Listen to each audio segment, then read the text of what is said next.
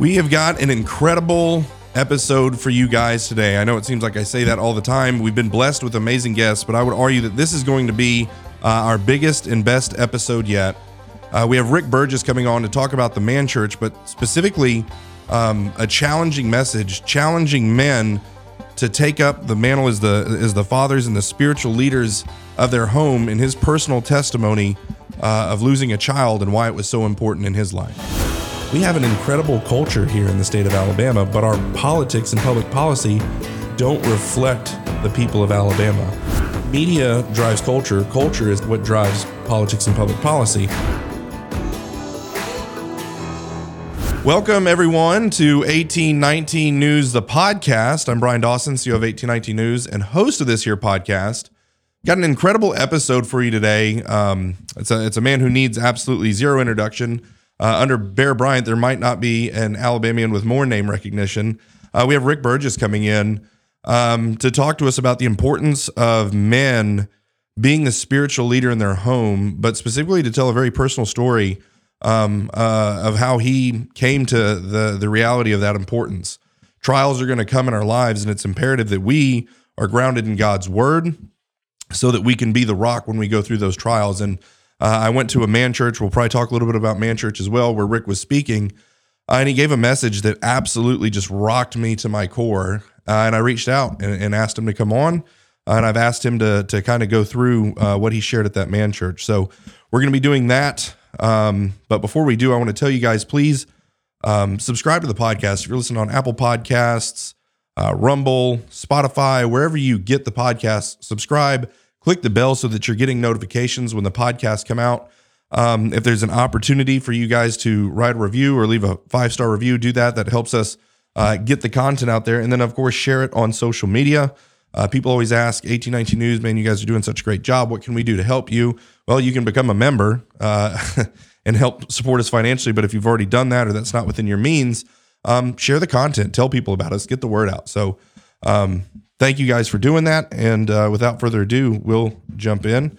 Rick, thank you so much for taking the time to come see us. Oh, what an honor to be back! Uh, you know, it was an honor for Bubba and I to come do this together, and uh, it was it was great to see you not only at you know one of the services that we're doing all over the country, you know, yeah. uh, concentrating on on discipling men, uh, but also uh, one thing that uh, I do want to mention since I'm here is you have kind of decided to be part of the team, yeah, and you you and I talked about that about a year or so ago, and and there's opportunities now that you're going to be going out to some of these man churches churches yourself. I know on uh, the 3rd of December, you'll be down in Mobile, Alabama. Yes, and you'll be part of what we're doing. And, yep. uh, and you came and, and watched that. And, uh, you know, the manchurch.com is designed to reach and disciple men. We started that in March of 2020. Yeah. Uh, many people blame us for the pandemic.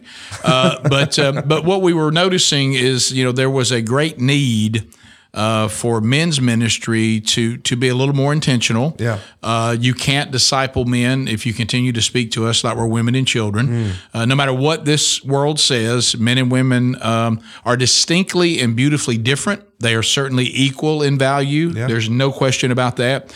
But they're beautifully distinct. Yeah. And uh, so, if you want to speak to a man the way God designed us, uh, then it needs to be, you know, uh, it needs to have a certain tone. Yeah. Uh, and uh, and a lot of times men's ministry uh, has been it's really more fellowship than discipleship, and yeah. we need fellowship. There's nothing wrong with that, but we wanted to, you know, go to Scripture where it says to make disciples. Uh, it doesn't even say make converts. It said make disciples mm. and, and, teach them all that I have commanded. Those are the words of, of Jesus that redeemed us and we're followers. So if you're going to disciple men, then you got to get your hands dirty. And so we have multiple 40 week. Did you know the plural of curriculum is curricula? Did you know that? I did not know that. I learned that right now. Yeah, it feels odd to yeah. say it, but uh, so we have four 40 week curricula, mm. uh, and then we have a fifth coming out in 2024, and then we have individual resources, yeah. um, you know, uh, 31 day devotionals that are designed again for men, yeah. and then we have a 40 day devotional. So what we want to provide are the materials, not just say that we need to disciple men, but actually uh, provide the materials to do so. And one of the things you saw that you spoke of, and you're going to be doing, is we do high challenge, and, and that's in these events, that's in these conferences, these services that you went to. Yeah. Some of them may have 50 men, some may have, you know, 1,200 men, Yeah. uh, and some may be 3,000 men if you go to a conference. But we're we're trying to to do it all. Well, That's where someone like me or you or any of our team, our teachers, will come in and will really challenge the men Yeah. Without the women, without the children in the room. Uh, we got this from Exodus 34, 23 and Deuteronomy 16, 16. God told uh, Moses, he said, three times a year, bring me the men. I want to speak to the men without their wives, without their children, because there's certain, we can't really talk the way we need to. Yeah. And we shouldn't, frankly. You shouldn't try to disciple a woman or a child, treating them like they're a man. Yeah. So we want an environment where men can come in and say, let's talk the way we talk. Uh, and so we do the high challenge, which is what you saw, and we'll get into a little bit today. But then we we follow that by providing the high equipping. Even that church you went to, Yeah. when they left that service, they went right into uh, small group Bible studies of the curriculum. So if you if all you ever do is challenge men, but you don't equip them, you really just frustrate us. Yeah. I mean, you've been hollering at us, you've been challenging us, and you've told us, and we're ready to go. And then we go, okay, you're going to teach us to do what you just challenged us to do. And then we go, nah, good luck on that. it so we want to provide the equipping, not just the challenging. Yeah. No, you hear that a lot. Man up. Okay. Right. What does that mean? now what? Yeah. What Right? does that? Be And- the spiritual leader. Yeah. What does that mean? Yeah. Right. No, I think that's great. Um, and it was really interesting. Even I had no idea um, when you came in a year ago when uh, when you came in uh, with with Bubba and you guys talked about the man church. I'd heard a little bit about it, and my podcast had kind of turned into for like the first year of it was really we would talk about all kinds of subjects. In my mind, 1819 News, the podcast, what is it going to be? Kind of the flagship podcast for for you know our, our newspaper news website. We're going to talk culture. We'll talk sports. Very similar to your show, kind of really Sure. how it's kind of this Yeah. all this you know um, thing. And I thought we talk barbecue, we talk football, and and then I give them some news. Well, without fail, whoever came in, uh, whether it was Rich Wingo or you know any of these guys would come in, and we would just get down to it and say, what is the problem with Alabama? Because that's what I'm focused on is is a free and flourishing Sure. Alabama. That's what we're pursuing. What is the problem? And it always comes down to men Always. fathers, pastors, civil magistrates. All three of those in their sphere, in their respective sphere. If fathers would repent, take up their mantle, which we're going to talk about today, um, things can change. If pastors would quit being cowards and they preach the full counsel of God's word authoritatively, not apologizing for a jot or tittle, what could happen? And then ultimately, in civil magistrates over there in that civil sphere, if they would repent uh, from ruling in such a way as to gratify themselves in personal gain, um, what could happen if they ruled as though they were ruling in the fear of God? Yeah. And so those three places, if men would repent, but but specifically, I yes at eighteen nineteen news we talk about politics, but at the end of the day, the the the big change that needs to happen is if we can see churches and families begin to really make this turn, I think we'll eventually get that civil sphere. That's my focus. Well, there's, there's no question. Uh, it sounds overly simplistic, but it really is true. Um, you know, how the men go, so goes everything. Yep. I mean, I've been all over the world. Uh, you have too. I've, every culture you go into, whether it be Alabama or whether it be you know in the middle of Africa, Yeah, the same problem. If the men have abandoned their God given role, yeah, there's chaos. There's it's it all falls apart. So that's kind of why we also got into this men's ministry thing because I'm the kind of person I hate to sit around and talk about problems if we're not going to talk about solutions. Yeah. That drives me mad. Yeah. So I'm like every Father's Day I keep hearing this same speech. Yeah. You know, about the influence that God gave a man. And, and it's true. It's the most influential force in the house, in society, in the church, as you just laid out. And so, well, if that's the case, shouldn't we be focused on that guy? yeah, I mean, it seems like we would solve a lot of trouble. And then I found that most churches, uh, and especially churches like you said, that for some reason think God needs a PR agent. Yeah. You know, I got to make him more palatable. He, Yeah. he doesn't need a PR agent. No. Okay. Like you said, let's just say what he says. Yeah. We don't have to apologize for him. Yep. Uh, but but if if that's the case, why do most churches treat men's ministry with so so little regard? Yeah. You would think it would be at the forefront of the budget, it would be at the forefront of the planning, but it really isn't. No. And so what we've tried to do is say, well, if you'll just turnkey this plan, you'll have a, a, a healthy, functioning men's ministry.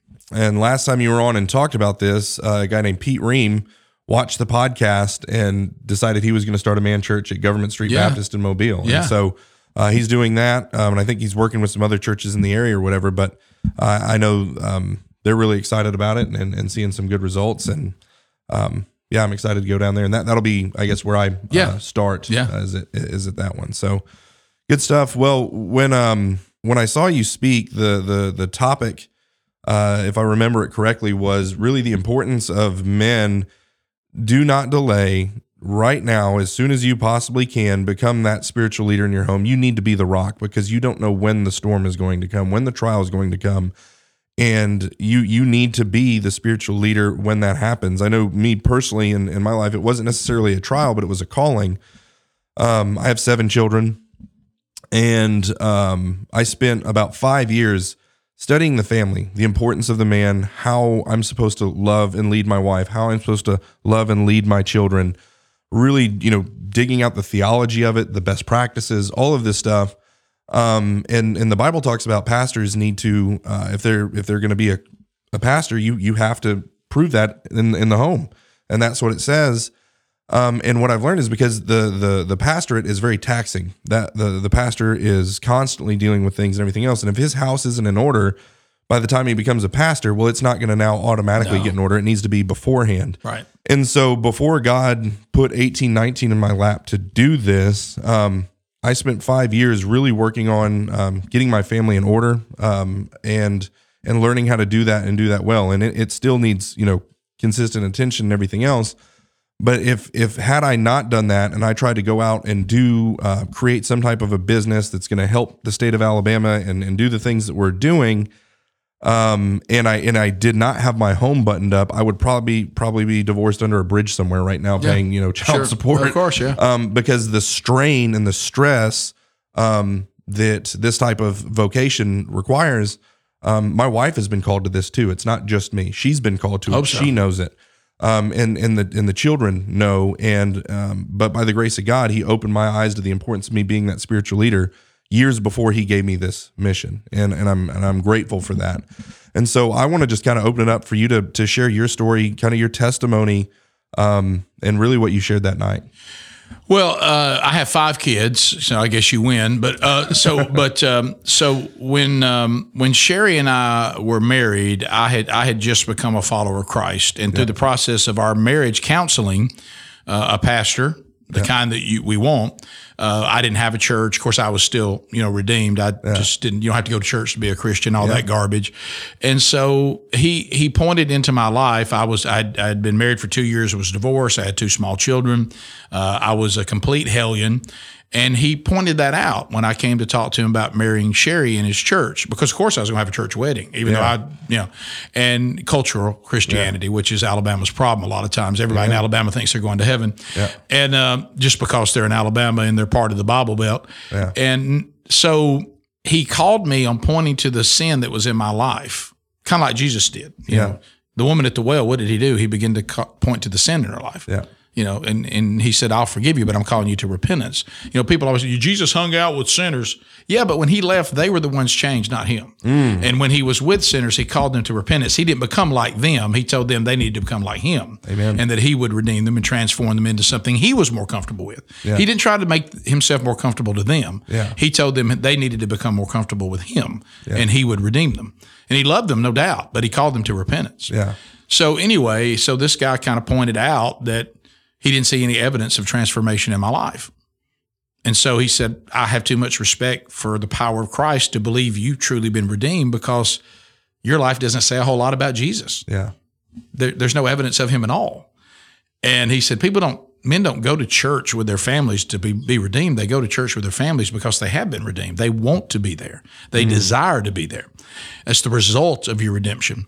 And so finally, he broke me down, and I couldn't argue with that. And so my wife and I entered into marriage counseling, and and he led us into a proper relationship with Christ. So uh, we repented, we were redeemed, we came under the authority of Christ, we were married in holy matrimony, and so like a lot of men, I'm just putting this on myself. Yeah. I was married to, and am married to a woman who has great study habits, was great in school, and I was the guy who said, "Well, I don't read the Bible much because I don't like to read." Yeah. Okay. well, my wife was just consuming the word of God. She was, you know, really getting involved in the church. And, and I was like, well, I've been redeemed now, but I don't want to get carried away with it. And, and so what happened in my home, which happens in far too many homes, yeah. is she became the spiritual leader of the home. Mm. And she, and, and, and so the children started seeing in me that we were going to church because mama wanted to go, yeah. not because dad did. Dad was reluctantly going to appease mom.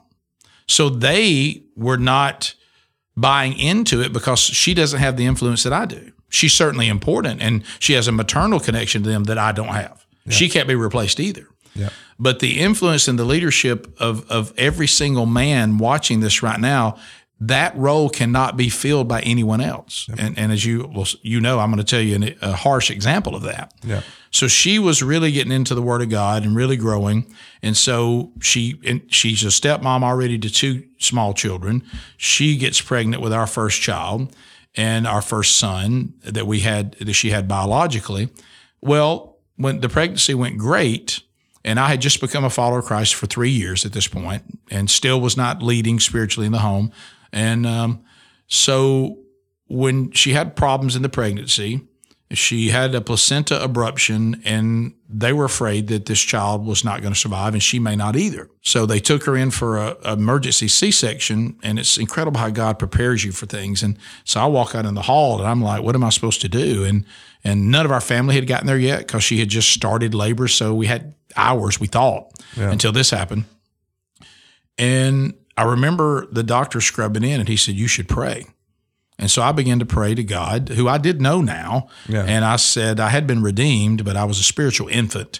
And I began to cry out to God to save my wife and save my son. So the door opens up and I see them holding my son, and the doctor points to him and gives me a thumbs up. And he points to my wife and gives a thumbs up and basically says, She's not bleeding as bad as we thought. We got to the baby in time. They're both going to survive. They're both going to be fine. So I went out into the hall and I began to praise God. And they said, Look, we'll let you come here in a minute and hold your baby and da da da. And I said, Okay, this is great. Thank you, Lord, for saving my son, saving my wife. And I was just praising God. And I heard Bryan so clear in my spirit. The Lord God Almighty said this statement What if they had died? Mm. And I was like, Why am I hearing that in my spirit? What if they had died?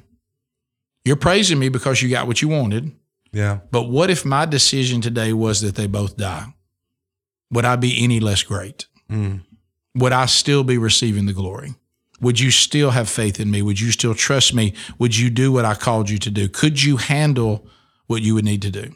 Wow. And I, you know, and I took that home and I remember telling people about that, even telling Sherri about that. But that was a game changer. And what I did not know is why God was saying that to me. It seems obvious, but it was even bigger because another test was going to come nine years from that day that was going to go a different way. Yeah.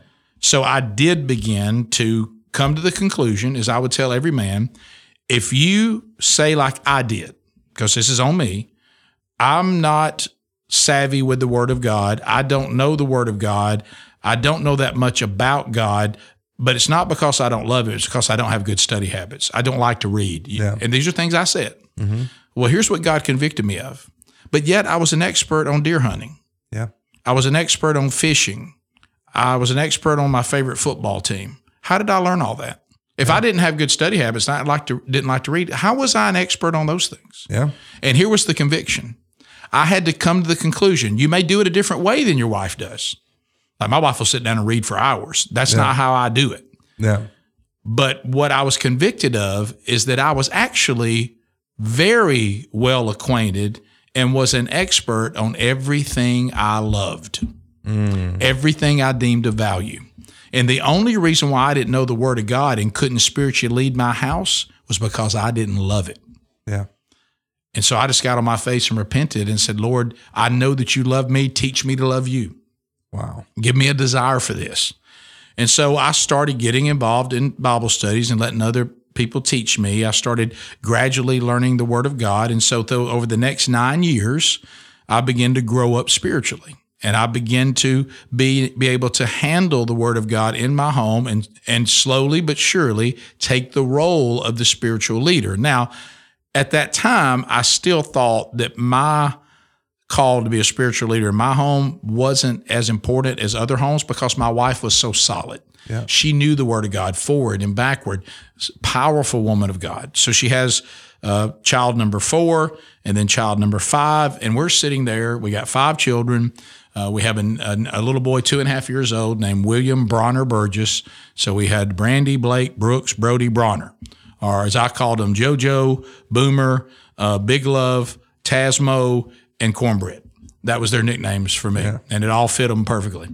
So, um, so I'm I'm now going out and speaking and teaching, and so I'm in uh, I'm in Tennessee speaking at a youth conference because, as you all know, if you're in the entertainment business and you come to know Christ, you have to go speak to youth. Everybody, I don't know where that's written down. So I hadn't even really started men's ministry at that time. It was like, oh, you're the guy on the radio. You got to go to the youth conference. Yeah. So you know, and so I was, and it was an honor to be there uh, yeah. with uh, Scott Dawson, who you know, yeah. you know, no, he, and he's part of our team too. So so I'm there, and um, I'm doing all the different sessions, and at that uh, at that conference, uh, you spoke six times at three different arenas. So you would literally speak at Arena One, get in a van, they drive you to Arena Two. You walk in just in time for the last song. You speak again, get in the van, they take you to Arena Three, same thing, and then back to one, and you do it again. So I was between in between session uh, five and six, and I noticed that my phone had begun buzzing while I was um, up there speaking. I didn't think anything about it really, and I got in the van to go to the last two sessions, and I noticed it was from my house, and I thought, well you know this as a father of seven. Hey, daddy, what are you doing? Yeah. You know, it could be anything like that. Yeah. I'd never thought it was anything serious. Yeah. And I thought, well, I got a few minutes. I'll call back and just say hey to everybody or whatever yeah. as I'm going to the next deal. And I'll let them know my situation. And, but I got the call. And my wife immediately picks up and she's frantic. And she says, you got to get everybody there to pray. And I said, what, what's going on? And she said, I don't know how this happened. I don't know how he got out. And I'm like, what, baby, I don't know what you're talking about. What are you talking about? And she said, the baby got out of the house, has fallen in the pool, and is drowned. And I'm five hours away by car. And I had driven there, and I was like, what? She said, I don't have time to talk to you. They're trying to bring him back. You know, all, all the all the emergency vehicles are here. Tell everybody to pray. Boom, she hangs up. And I'm sitting in that van, and I'm like, what just happened? And I tell the driver, and of course he's distraught, and so I go to I walk into the arena and Scott Dawson sees me. He says, "What's wrong?" And I told him, and he's like, "Well, you can't. You got to go home." And I'm like, "I, I know. I, how do I get home? What do I? I am just. I'm trying yeah. to. You know, your mind's just like, what am I supposed to do next?" So a friend of mine drove me to my hotel for me to get my stuff, and he said, "I'll drive your truck back, or somebody in my family will. You got to get on a plane. We got to get you an airplane." So luckily, some friends of mine, it's hard to remember. at the time, I didn't really know. I, matter of fact, I saw the pilot a few years ago and he said, Do you even know who I am? I said, I don't. He said, I flew you home to your wife. And I, I didn't remember who he was. You know, you're just, it's a different thing. Yeah. So they get me to the plane. And, and as I'm moving to the airport, I keep trying to call the hospital, uh, Children's Hospital of Alabama. And so when I call, finally, somebody picks up and I said, I'm, I'm Rick Burgess. My son is there. My wife is there. I need an update. And they said, What is your son's name? And I told them. And they said, Hang on. So they put me on hold. Well, then the chaplain picked up. Mm-hmm. And soon as the chaplain picked up, and the chaplain said, Mr. Burgess, are you alone? And I had a friend of mine driving, but I wasn't really talking about him. I said, I'm never alone. Yeah. And for some reason, Bryan, it was so odd I don't even know why the Holy Spirit would prompt me to do this. I said to the chaplain, "It's a hard night for you, isn't it? This is a hard job." And and the chaplain's like, "What?" I said, "I just can't imagine you keep having to call people and tell them stuff like this." Wow. And uh, then the chaplain was like, "Are you?" I said, I, I just God just want me to tell you that, I guess." Wow. And so the chaplain said, "Your son did not survive, and and people are here with your wife, and and um, you just need to get here. I said, okay. So, so they, I get in the airplane and I remember sitting down and what was really odd, I remember looking and I saw the moon. It was a beautiful full moon. And I remember thinking that was odd that the moon was where it was supposed to be. I thought, well, doesn't the whole world know that, that everything's over? This mm. is total calamity. And I sat down because, you know, I'm not the guy three years into my my relationship with Christ. I'm the guy who's now 12 years in. Yeah. And I remember just saying out loud, What are you doing to God? Yeah. What are you teaching me? Because I know that you're the giver and taker of life because I celebrated you nine years ago for giving life. And I know this was your call because if I don't believe you allowed this, and I have to believe you couldn't stop it. Mm. Think about that. So, so he couldn't stop that? Of course he could. Yeah. You know? And so I said, So what are you teaching me? Wow.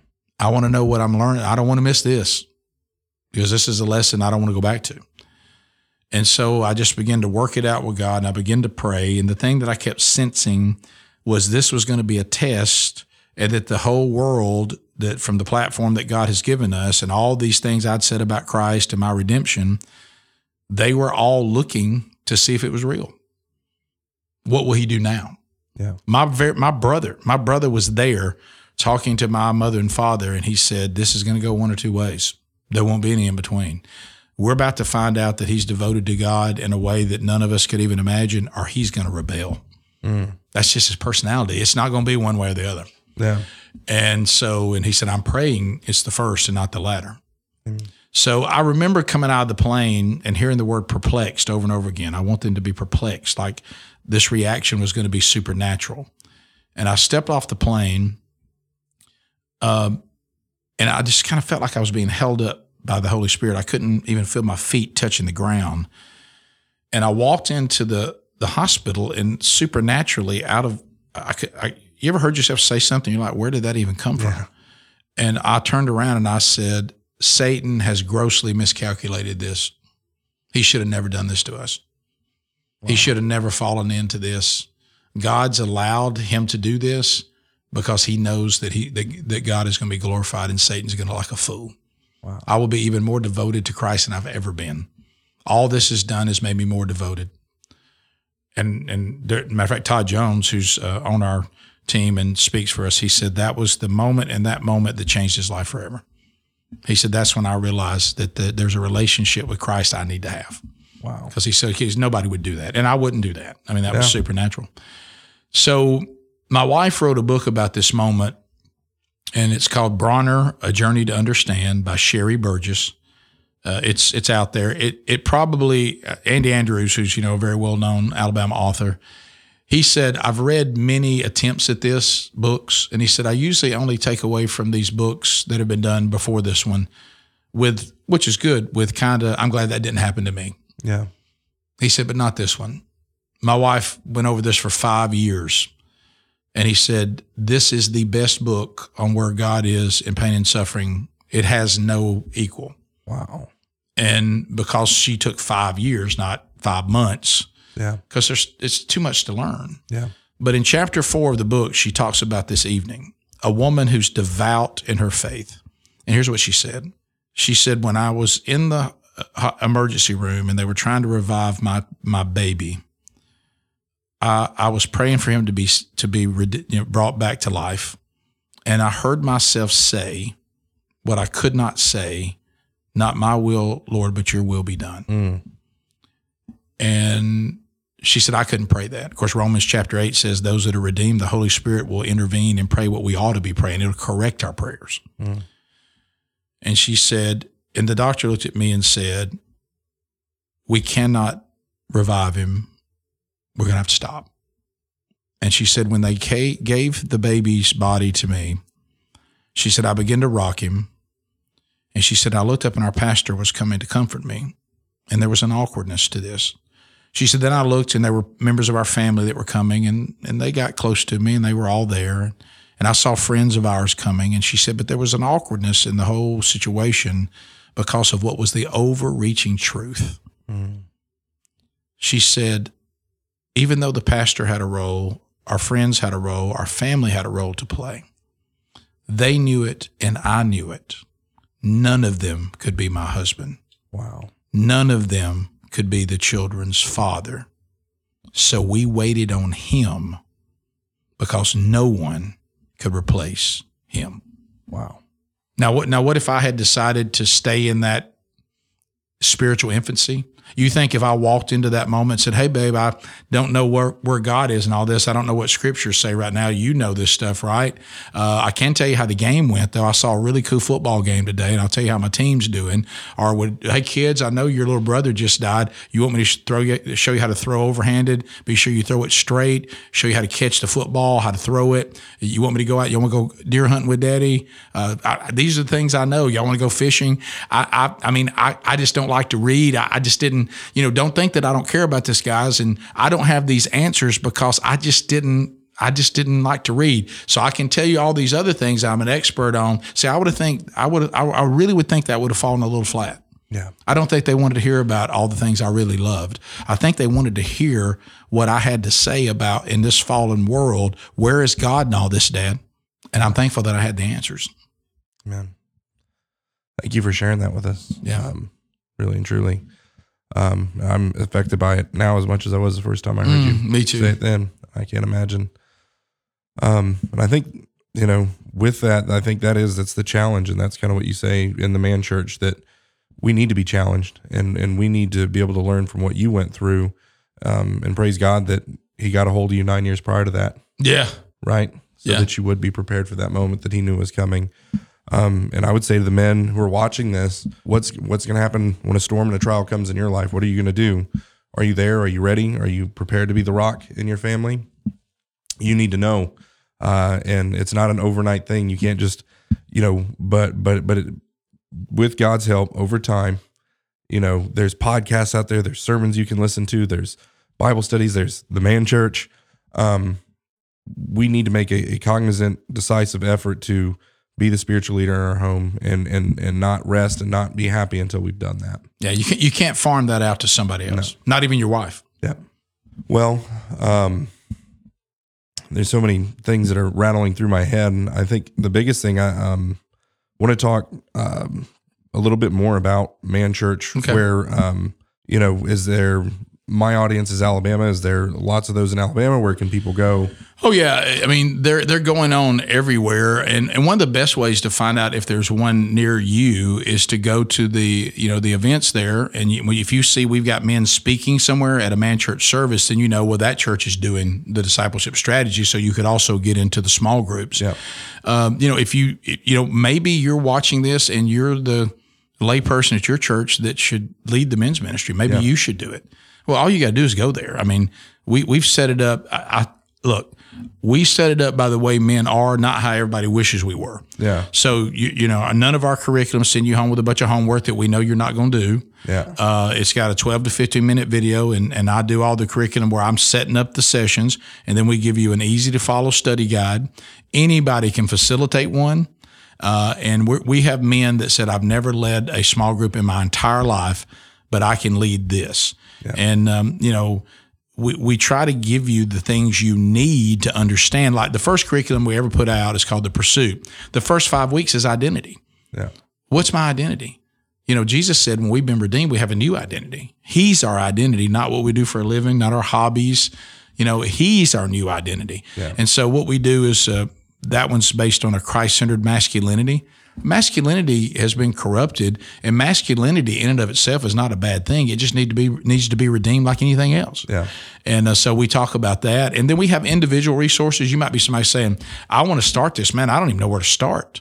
Well, we, we have some good 31 day devotionals, uh, transformed the one, you know, that uh, you got a copy of that. We put that out this past year and it walks through, have I been transformed by Christ? Yep. And it, and it challenges you to look at these verses that said you should be and here's what that looks like. And then we got another one coming out in 2024, which you talk about counterculture. It's going to be called Sin Always Matters. Yeah. And uh, so that that's a doozy. But but we can help you. And if you're somebody says, I just want to study the Bible, I've never really done it. Where should I start? I'd say the Gospel of John. Yep. let John let John introduce you to Jesus. Yeah. You know that's a that's a great one to start with, yep. and um, and you know you, you can do it. And like you just said, I started out listening to sermons. I started out listening to Bible studies because I like learning that way. And then yeah. that gave me a taste. Now I do read more than I ever have before. Yeah but I had to get a, a, yearning for it from somewhere. Yeah. Because before I never did read much, and and uh, now I read it because I'm so excited about what I'm going to learn. Yeah. Now, in, in the feedback that I've heard from people who've been to the man church, um, you know, in, in the big the big speech, the challenge is great. But when they go and they get into the classes and they see those 15 minute videos, they're just like, man, it's incredible the conversation. And so um, that's it. And and being able to, we all have, whether the man church was there or not, we're responsible for doing it. Now you've created something that's going to make it uh, attainable, I think, for a lot more men. And I think that's Yeah. why God's given you this. Thank you. Well, I found out when I first started it, and I didn't want to do it like everybody else. I was like, you know, it's all. Why don't we have a good men's ministry? You want to do it? No, you know. And and, and then God was like, well, why don't you do it? Yeah. But when I started doing it, the thing I kept running into, even the men that were willing to do it, there weren't that many of them. And it's all right. Let's change that. But there weren't that many of them that could expository teach. Now, I, I thought people knew what that meant, and I didn't for the longest. Now I'm talking shop. That just means word for word study of a book of, of a book of the Bible. Well, a lot of men weren't comfortable with that. Yeah. So I try to find books and stuff for them to do. Farrar's got some good, but none of those were designed to be curriculum though. Yeah. They were designed for a man to read it himself, and um and so they kept coming back to me every six to ten weeks and go, "What am I teaching next?" Yeah. And if they couldn't teach books of the Bible, I didn't have much for them. So I thought, well, if that's my problem, it's probably a lot of churches' problem. So let's start creating curriculum for men like we do for children, for youth, for women, for adult classes, right? If, we, if we have curriculum for all that, why don't we have it for men? So we created that. Yeah, that's awesome. Well, um, to me, I, I you know, there's a I want to say it's Henry David Thoreau says for every thousand chopping at the leaves of evil, there's one chopping at the root.